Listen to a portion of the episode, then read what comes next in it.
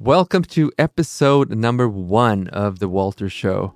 Episode one is always pretty special, and for that reason, I've invited a very special guest to come on the show. Oscar Höglund is the co founder and CEO of Epidemic Sound. And if you don't know what Epidemic Sound is, I can tell you for sure that you've heard their music because that music is everywhere. We're at a point where our music is being played 40, 50 billion times a month across the internet. Wait, wait with a B? Yes, with a B. 40 to 50 billion times a month? That is becoming a serious player in the music industry. And I'm so happy to have him here. We actually use Epidemic Sound music all the time in our company as well. And uh, I'm pretty sure that most of your favorite restaurants, favorite YouTubers, favorite everything's on the internet are using it as well. So I'm just super excited to have Oscar here. For these episodes, we're trying to keep them around half an hour, maybe 45 minutes, but this conversation just went on because there was so so much interesting stuff in there. So I decided to split this episode into two parts, where the first part is about Oscar, his background, his views on entrepreneurship and running a company, and the second part is going to be about Epidemic Sound specifically. So grab a cup of coffee and listen now to part 1 and check back in next week for part 2 about Epidemic Sound. And here is Oscar Höglund.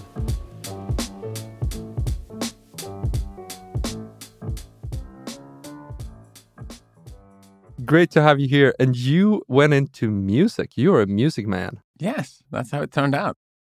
I think it's interesting because many of the biggest decisions you tend to make in your life are made of chance, right? So small decisions you can pour tons of time and reasoning into, but the really big ones they happen more or less by serendipity or by chance. And so my way into the music industry was definitely not a straight line.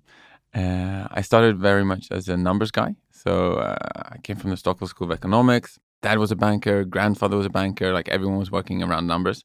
And I knew I didn't want to do specifically that, but I had a knack for numbers. I worked as a consultant for a couple of years, but I realized that that wasn't the thing that I wanted to do either. A number of reasons for that. And then I wanted to change and do something totally different. And I got introduced to television. And so, backing up a bit, one of the reasons why I left consultancy was it was extremely like fast learning curve.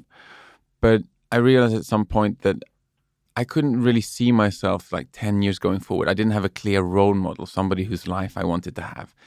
And when I extrapolated back, when I like, would I like to have her life in 10 years? No, his life in five years. No, her life in two years. And the answer was no to all the questions. I had to quit because I was looking for somebody who I could look up to. And this was my first job. Parents were super concerned. Oscar, you can't go from a job. You have to go to a job. Uh, my friends were like, You're insane. You can't leave this job. It's a great job. And for me, it was quite clear. I was fairly okay at it, but not great. And I wasn't happy and I didn't have a role model. So I was like, I, I should go. Eventually, I came into contact. I met all different kinds of people from different kinds of industries. And I got introduced to this Swedish guy, and his name is Patrik Svensk, which is funny given his last name. Yeah. He's Swedish. Our paths crossed there for a minute. Yes, that's right. That's yeah. That's we when both, we bumped into each other again, yeah, right? We had the same boss. Yeah, Patrik taught me a lot. So he was running a TV production company, and uh, he was crucial for my journey in the sense that he was somebody who had a numbers background, but he had veered much more towards the content production side of things. So he he was, I guess, like a, a data point for me showing that some numbers people could sort of add value in different contexts, and there were different routes you could walk down. And he was looking for somebody who could make coffee and um, put the company on the stock exchange, somebody who could organize a great office party and assist in buying companies. And I immediately loved the culture. I loved the feeling. The um, company was Zodiac Television, and it was a production company which was out in Frihamnen, which is a cool area. You know yeah, it well. Yeah. And um, so that was my first foray into any kind of creativity because I was put in a context where everyone was totally different. And that was something very new and very invigorating for me because I'd been in a context where everyone was similar. We were miniature clones of each other. So we'd all gone to prominent business schools, we'd all done MBA esque things, we all worked 80 hours a week, and we were very, very similar.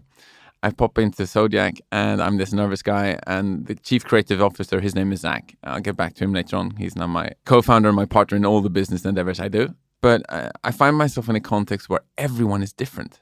Uh, so I'm thrown into this room where they're developing a TV show, and somebody says, "Yeah, I have this great idea. Let's put people on an island, more or less." And I'm like, "Okay, that's a strange idea."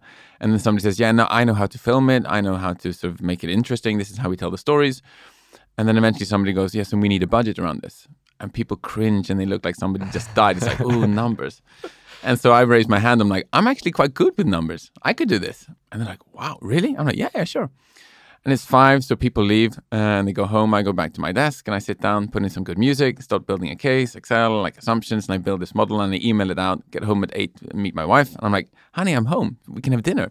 He's like, wow, you're early today. I'm like, yes, it's great, right? and that's late for television. that was super late, it turns out, because I come back the next morning. I'm in at maybe 8.30 and it's television, so people don't drop in until nine ten, And they drop in and um, they come one after one, they come over to my desk and they're like, so Oscar, we had this meeting last night. I mean, yeah, you mean at five? Yes, that's what I said last night. I'm like, okay. and you were sub- did you mean the lunch meeting? Yeah, exactly. and they go, uh, and you were supposed to do this budget. And then this morning in my inbox, I had like the budget's already done. So when did you have time to do that? I said, well, last evening, of course. I'm like, wow. So you worked during the night? And that's when it dawned on me, the sort of the the power of putting yourself in a context where you're different, so your skill set is different. So not only does that add like the, the outcome becomes much more exhilarating, much more exciting, but it's also when people value what you know because you're different. Right. So that really creates a lot of endorphins. So one of the things that I, I hold like super true is you need to own your endorphins. So really taking care of them and making sure that you cultivate and grow them and, and, and that they explode at the right times yeah. and on a regular basis. You have these were actually two pieces of advice one of which kind of oh, we almost missed it but it was fantastic you said that you wanted to be in a context where you were different so that people appreciate your skill set. Yeah. That's profound. Mm. Also, very true when you look for a partner, people tend to gravitate towards people that are like that. Yeah. And that's probably, I would say, probably the, the worst and most common mistake you can make in, yeah. in finding a partner. Yeah, I totally agree. You, you fight, you know, you both want to do the same thing. Mm. Uh, and you don't really appreciate each other. You more you compete more than you appreciate. Yeah, you know? no, I I can I hundred percent agree with that statement. And I think that it holds totally true for me because starting at Zodiac, I remember the first time I met Zach. So, some context. Zach is his full name is Jan Zachrisson, and he was one of the co-founders of TV4, co-founder of Jarowskij, and he and I have, I think, co-founded six or seven different companies together.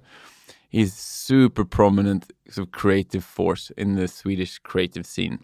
And when I met him, it was obvious to your point that we were very, very different. So he's 15 years my senior. He's a punk rocker from the north of Sweden. He moved to Stockholm because he got signed with Mistlur and he toured with his band Distinct and uh, Ebba Grön and all different kinds of very prominent punk artists, especially in Sweden. Then he started doing tons of music videos for all the different big acts because his music videos wasn't a thing back then. So he was the pioneer basically. And then eventually, when TV4 got started, he was the head of entertainment for the first eight years and came up with or played a massive part in many of the shows which still run today, right? So it's yeah. Bingolotto, Fångarna på fortet, all different kinds of things. Solsidan, to mention some of the new stuff as well. He was totally different from me, but I immediately felt when, when I met him, I felt that wow, if my life is anything like his life in 15 years, I'll be in a very happy place. He took his job very seriously, but he didn't take himself seriously. He had a massive amount of EQ and IQ. And I think what I really, really appreciated is that he loved the sell, as in the hustle, selling stuff, because that was not commonplace back when you and I started, right? So business school was very much about you should be into finance and accounting. That's what all the cool and smart kids are doing. And I just wasn't that into it. I didn't find that fun. I didn't find it exhilarating. So the first two years, I partied a lot, did all kinds of stuff, and sort of went traveling and things. Uh, took a break, moved to France, uh, tried to learn uh, French, which was uh, fairly successful. Don't quiz me on that. um, but then when I came back, I realized that I really loved the art of selling. I liked the idea of building companies, and I had like a strong feeling that well, you can't really talk about uh, profit and loss if there is no revenue. You need to build revenues, right? And so I decided to go into um, management and entrepreneurship. And this was pre Klarna, this was pre Spotify, pre iZettle. No, it was not cool to even think about becoming an entrepreneur back then. The only people who became entrepreneurs in people's minds were people who wanted to avoid tax. that was the only reason. Well, some people still think so. Yeah, some do. Um, And by the way, I should say we need to fight that because entrepreneurship right now is so important for Yeah. everything. Yeah, and I, I I have a lot of opinions in terms of what I think are the actual driving forces behind entrepreneurship and sort of how you promote it. But let's dive back to that. And so I, I come back there and I realize that I think sort of selling stuff is really cool. I think that's what I would like to do. But it was a struggle because nobody else was sort of as passionate or thought that was fun. Oddly enough- though, because I enjoyed it, sort of suddenly school went better, grades got higher, sort of all kinds of doors got opened. I got to go with my then girlfriend, now wife. We moved to Philadelphia. Uh, we did the Wharton experience, which was cool because going to an MBA school in the US, I think my eyes popped in terms of what it takes to succeed. I saw raw ambition like near, and it was it was astounding to me that I thought that I'd come from a fairly good European school, but when wh- when when a teacher was sick in Philly, the students were like, "That's too bad. Hope you get well soon. When do we get the makeup lesson? What evening will you come and teach us what you were intending to teach us those sixty minutes?" There was like a ferocious hunger for learning, which was I wasn't as aware of that feeling because in in Sweden and in Europe, my feeling had much more been. I go to the lessons. If there's no lessons, fine, I can skip. I, I basically want to learn stuff, but it's not super crucial. But everyone over there was like really intent of I want to learn. I'm here to learn. And if, if you're unable to do it today, I expect you to make that up in your free time. You know, this is my exact not experience, I would say, but th- this is what I hear when I talk to people from from the. I have some friends who've gone to you know the good ones, the mm. Stanfords and the MITs and all that, and it just blows my mind how we can even compete. The, Mm. the- how can we possibly have made Spotify and uh, you know Skype and you know companies here that compete with American companies, given that we, they are so much more ambitious? Feels like in school. Mm. What, what's what's with that? Do you think? So jumping into that subject, I would say that for me, I have this whole idea of how stuff works, and it it breaks down into the the driving forces behind entrepreneurship, where some countries get it wrong, some countries get it right. I think that there's an assumption that people want to become entrepreneurs because of financial gain. And that it's all about if you optimize from a tax perspective for uh, entrepreneurs so they make enormous amounts of money, that's going to lead to a society where you see more sort of entrepreneurs. I fundamentally don't believe that to be true. That's not my driving force. It, it never has been. And I think that's sort of a way where Sweden has cracked it and sort of why we are seeing that kind of companies of popping up on a somewhat regular basis in Sweden is because it more has to do with risk. We've been really good at collectivizing risk. So I'm, I'm, I'm stealing this quote from a, from a conference where there was a panel about Sweden where the, where the panel was aimed at trying to answer the question, what's up with Sweden? Why are they doing so well? And there was this one guy in the panel. His name is Carl. Um, he does he did Tictail. Oh, oh, he's the godfather of my son. Uh, you know him well, so we're in Bromma, right? Um, and Carl said something very profound, which stuck with me. And this is maybe almost ten years ago. He said that Amazing guy, by the way. He's super smart, very cool. And Carl said that, well, I think that what's great with Sweden is that we've collectivized risk in the sense that I know if, if I place a bet or try and do something and I fail, I know that society will catch me. My kids can still go to school, they can go to daycare, I can get healthcare, I can still get housing. People are going to pick me up and my life is not going to fall down. So collectively, so by by having a fairly like by paying, let's say healthy or high mm-hmm. taxes, we collectivize that risk and we put it in a pool. And so an individual mm-hmm. can afford to take a lot of risk and try a lot of ideas. And when they stumble, because inevitably they do, I believe that sort of Carl, myself, other entrepreneurs I've seen around typically have four, five, six, seven startups before they get it right. You, you lift yourself up, you brush yourself off, and off you go again. So the concept of optimizing for collective risk, I think, feeds much more entrepreneurship than the idea of being much more individualistic. And I think to that extent, Sweden has gotten it more right than the US, sort of to to counter the whole. There's more raw ambition, there's more drive and grit in the US, whereas I can do this. But the system we've built here helps, like in so many ways, to to encourage people to take risk and build, stuff. So I think that's like one big part of it. The other part I think has to do with the notion of, sort of how how we work. People mock and make fun of the Swedes because we're consensus driven, right? Yeah. And it's a blessing and it's a curse, but I think there's more pros than there are cons. So other nationalities, other people I've seen when they try and come together and work, there's a either a very strong hierarchy where people feel compelled to listen to the boss, even though she or he may be wrong. And so execution fails. There's in, inbound fighting. Swedes tend to sit down, and because we have a lot of job security, which is arguably like this goes very political. Uh, it's not my intention, but if you have a lot of job security, you feel quite uh, secure about telling your boss, "I actually think you're wrong." In the US, if you think, say, your boss is wrong, you get fired. You have two weeks, get up, and you can leave.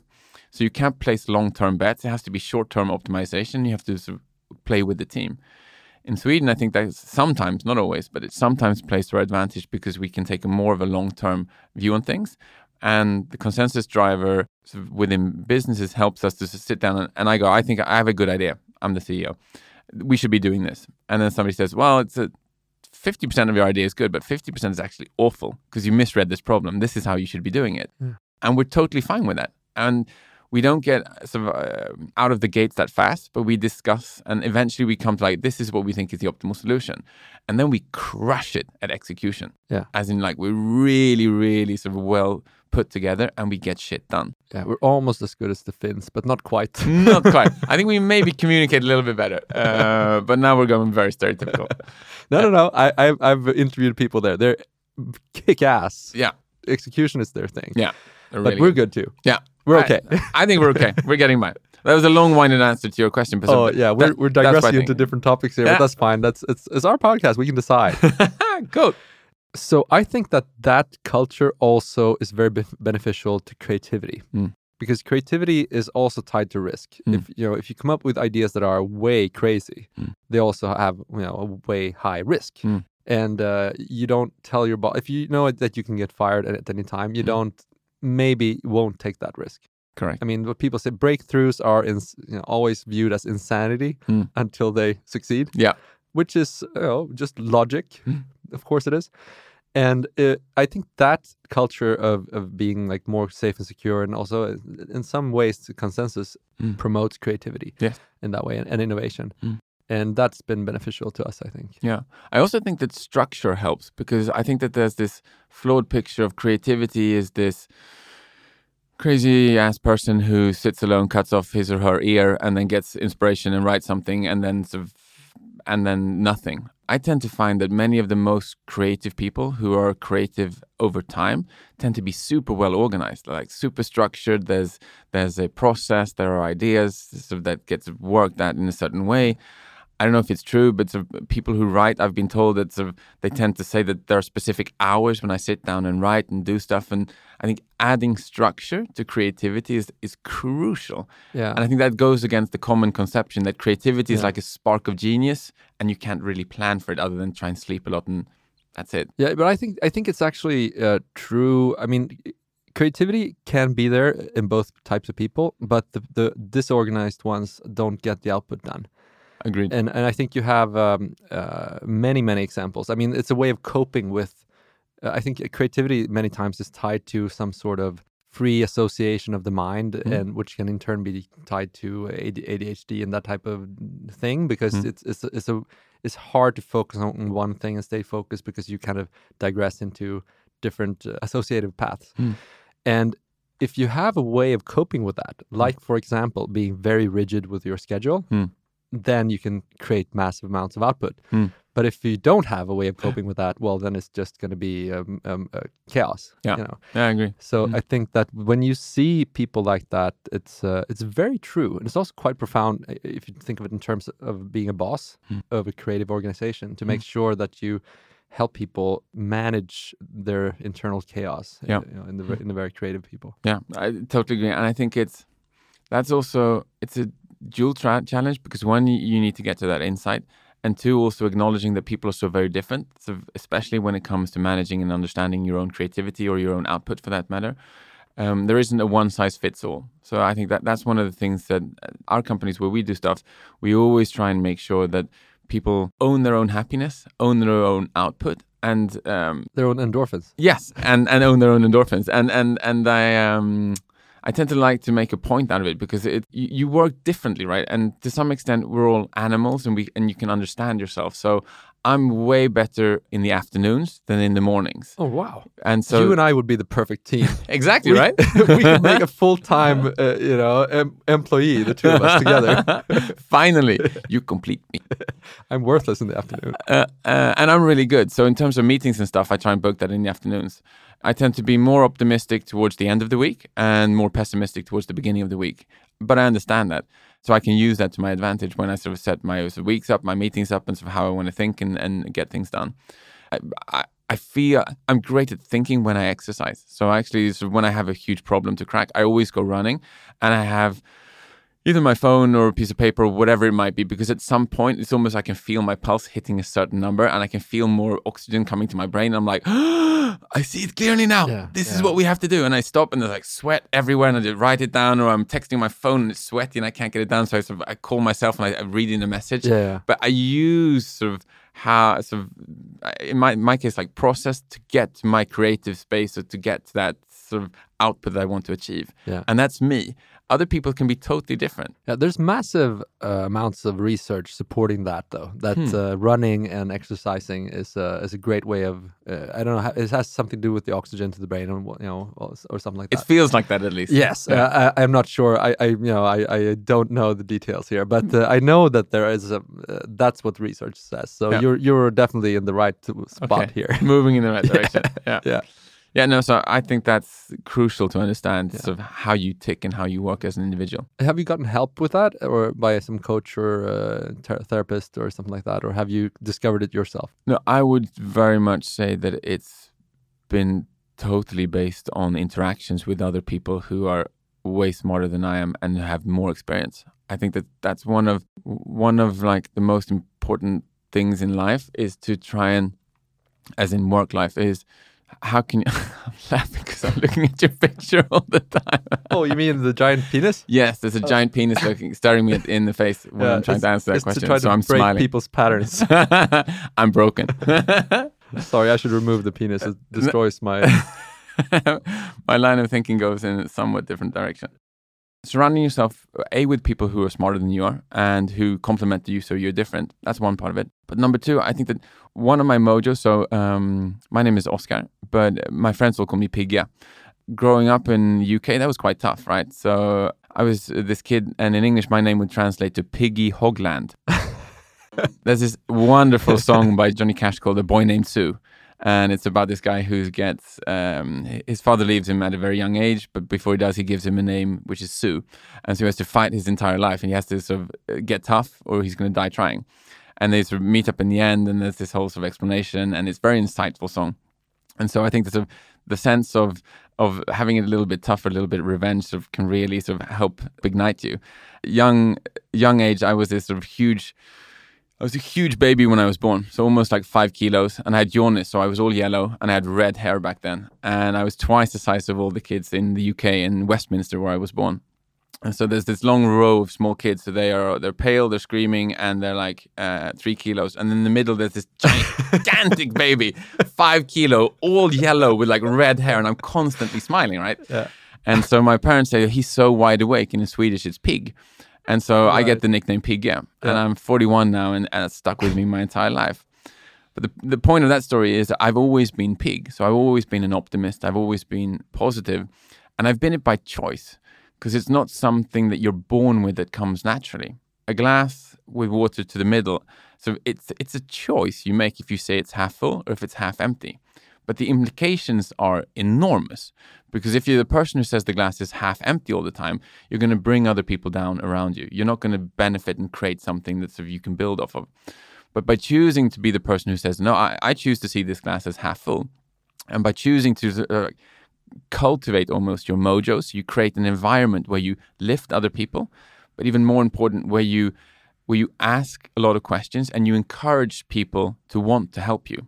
I think that's one of like the core core traits in in being an entrepreneur or building like a, a successful culture or company. You want to create an organization where people want you as an individual and the collective as a, as a company to do really well. And you do that by understanding people, by making sure they feel that their knowledge is valued and that you want to learn from them. So back to the so how do you get to these insights? Well, you ask people who obviously know more than you do. So how does that work? You're attentive, you ask questions, and they get super, super excited about saying, It's interesting you should ask that. I spent 10 years thinking about it, and this is how it plays out. And you're like, Wow, I just did a massive shortcut. And it's because you want to be able to have people want to help you. That's like a super important skill because there are a lot of very bright people out there.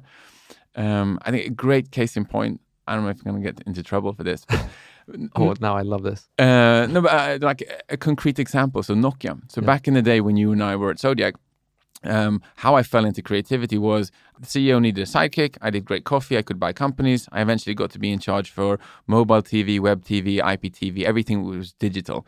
It's called multimedia back then, which is really embarrassing. it's, it's, on our shit list. We never use that word, uh, together with relax and yeah, a couple of other words. And so I was in that digital space, and the 800 pound gorilla at the time was Nokia. Nokia was like the juggernaut. This is pre iPhone, pre like broadband, obviously no Spotify, but Nokia was the content hub. But they were super arrogant. They were like always trying to sort of get the best deal possible. They didn't sort of care about other people. It was quite obvious that they were in it for themselves and they were super successful. But it was a very detriment, like um, like a non helpful culture on the outside for them because I didn't want them to do well. I was always pissed because they had all these power and we made channels and shows and all kinds of stuff for them and a few others. But they were always it's almost like they were they were good looking and they knew that they were. And so eventually, when they ran into trouble, when they sort of they scoffed at the iPhone, and the iPhone suddenly became a thing, uh, and then sort of Samsung and everyone else played catch up, and Nokia famously their platform is burning, and so you we need to jump. But I think everyone who they partnered with stood on the sidelines, arms crossed, me included, and saying, so, "Serves you right." Yeah. I had no intent of helping them because I was so fed up. There was so many years where they'd been like the top dog, but they'd been quite arrogant about it, and yeah. they didn't create that culture that that they felt that I wanted to help them. Right. And so that's like one example of sort of uh, what happens if you don't cultivate the culture, like platform thinking, inclusiveness, questions, yeah. valuing other people's decisions. You're in for like a lot of trouble. I this is uh, Darwinism. I, I don't know about that. Yeah, it is. That's. I mean, that's how we developed uh, these social skills to be able to work as uh, bigger yeah. communities than our families. Yeah uh, or closest kin, you know, mm. and and uh, that came from actually, the research says it was bats. If you mm. look hmm. at, they've looked at bats where they see that bats that came back with food and gave to the others, they were helped when they needed food, and the, ne- the next night when they, they didn't catch ah. anything, and that's kind of how it works. So when you're doing really well, yeah. make sure you help people, yeah, because you know there may come a day. Yes, I, I, yeah, and and I, I totally live by that. I, that's like a very very important way of sort of how you conduct yourself, yeah. both I think privately and definitely publicly in, in business. Yeah, I think I, I don't want to get too deep into the philosophy, but I do think that I mean we are one big organism, mm. you know, mm. and uh, I call it the big life. Mm-hmm. And the big life is uh, everybody, yeah, everything that's alive. Mm. And uh, you know, if you look at what's the meaning of life, well, I'm doing my part in the big life. Yeah. And if that's how you look at it, then you want the entire organism to succeed. Yeah. That takes this type of um, reciprocity is yeah. a huge part of that. Mm. So, I agree. But uh, so we are digressing way, way off topic here. it's beautiful, right? it's beautiful.